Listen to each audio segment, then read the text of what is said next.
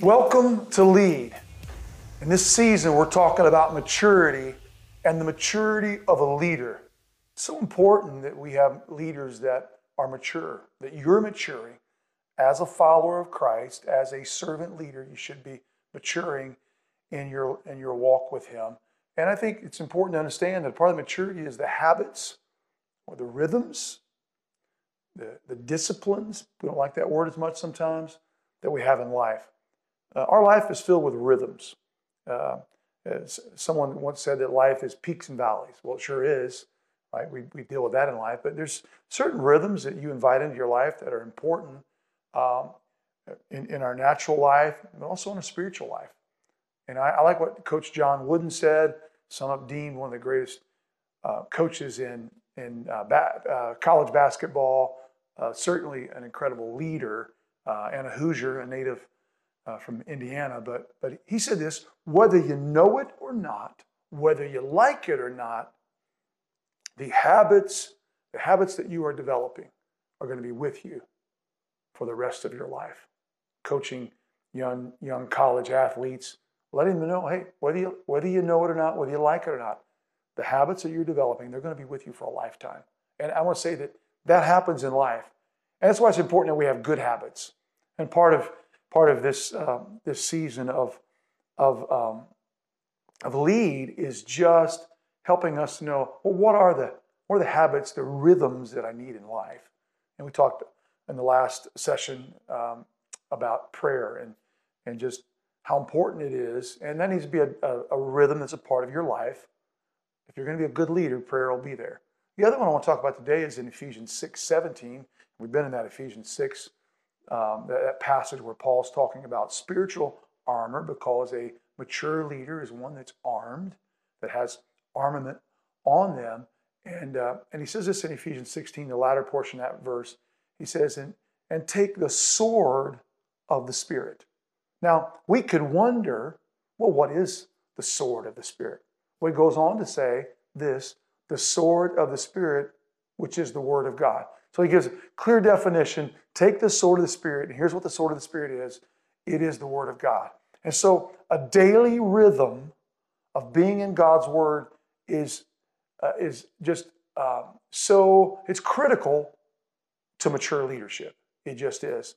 And, um, you know, the, the Bible in other places talks about how the Word of God is a sword. In fact, in Hebrews 4.12, it says, talks about the Word of God being a double-edged sword and you, using uh, the term because the Romans, uh, Paul would have been definitely understanding of their their uh, uh, their equipment and their their armor. Well, the Romans they had several kinds of swords that he could have alluded to, but the one that he's specifically speaking to is is the Machaira, which is a double edge, about a two foot long uh, sword, shorter handle, and and had two sides so, so the the um, the Roman soldier he could he could use it like this, but then he could spin it back and use it like this from either angle. He could also, because it was double edged, he could pierce it. So it was a very dangerous weapon and a very effective weapon.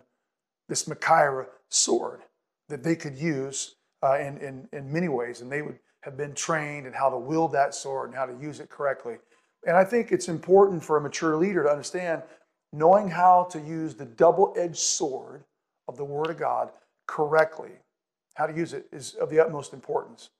Because the sword, the Word, can be used in any trial and any battle that the enemy might choose um, uh, to bring to you into your life. In fact, Jesus used, he used the Word when he was tempted and he defeated the enemy.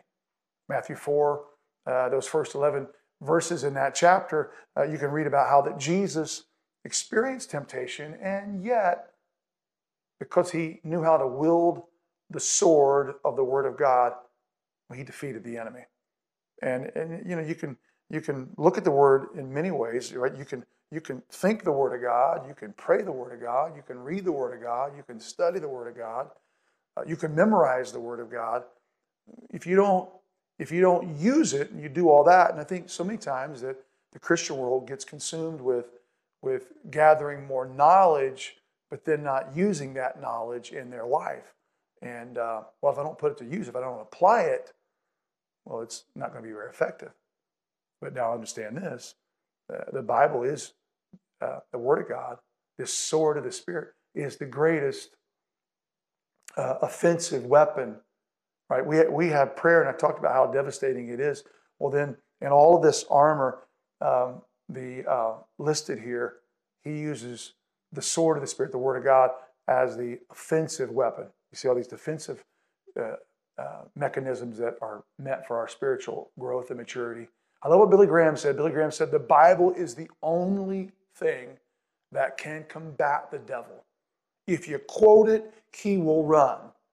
Uh, if you use the scriptures like a sword, you will drive him away. Understanding that the sword of the Spirit, the Word of God, it's, it's the weapon that you have uh, to take to be offensive with. And defense is great. And he talks much about that in Ephesians 6. I encourage you to read Ephesians 6, that chapter. But, but then he talks about this offensive weapon, the Word of God. So then we have to know how to use it, and we have to use it. And so, yes, study, read, memorize, pray, think, meditate the Word.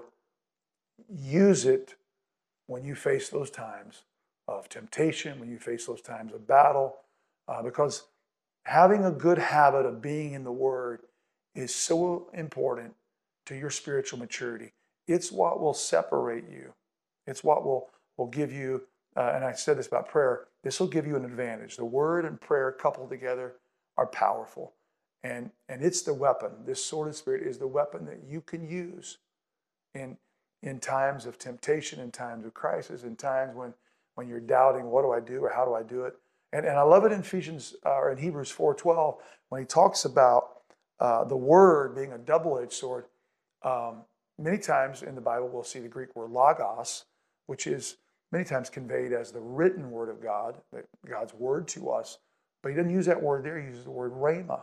Rhema is altogether about the way that the word is spoken, right? And so this two edged uh, sword can be very effective. And, and yet he's saying, hear it spoken to you.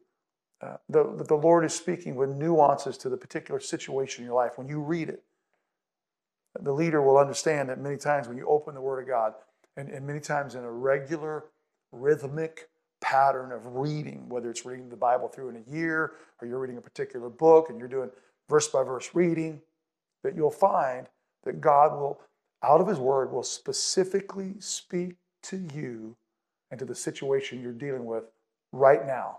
That kind of what I call a now word in the moment of your life that you need.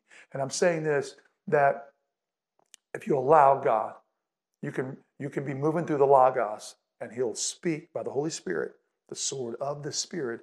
He'll speak a word, a rhema word for you right now regarding your situation. And don't think that a strange thing. As a leader, you need to be attentive to hear Him speak through His word to you. Holy Spirit does this. He brings uh, to our remembrance His word. So if I spend time in the regular pattern, uh, uh, rhythmic reading, well, there's times when I'll face something and he'll bring that to my remembrance and I can speak that. Because listen, the devil doesn't know your thoughts, he doesn't know the intent of your heart. He sees your actions, he hears what you say. And if you continually speak the word of God, and that's and that's a, a, a regular, uh, daily um, uh, event, opportunity that you take, well, that's what he's going to hear, and he's going to know you're committed to the word. And I want to tell you, that's what will drive him away and move him out of your life. And that is the offensive weapon that you have. And a good leader, a mature leader, will understand that and spend time in God's word and watch his word transform their life. I encourage you, spend time in God's word and become the mature leader that God's called you to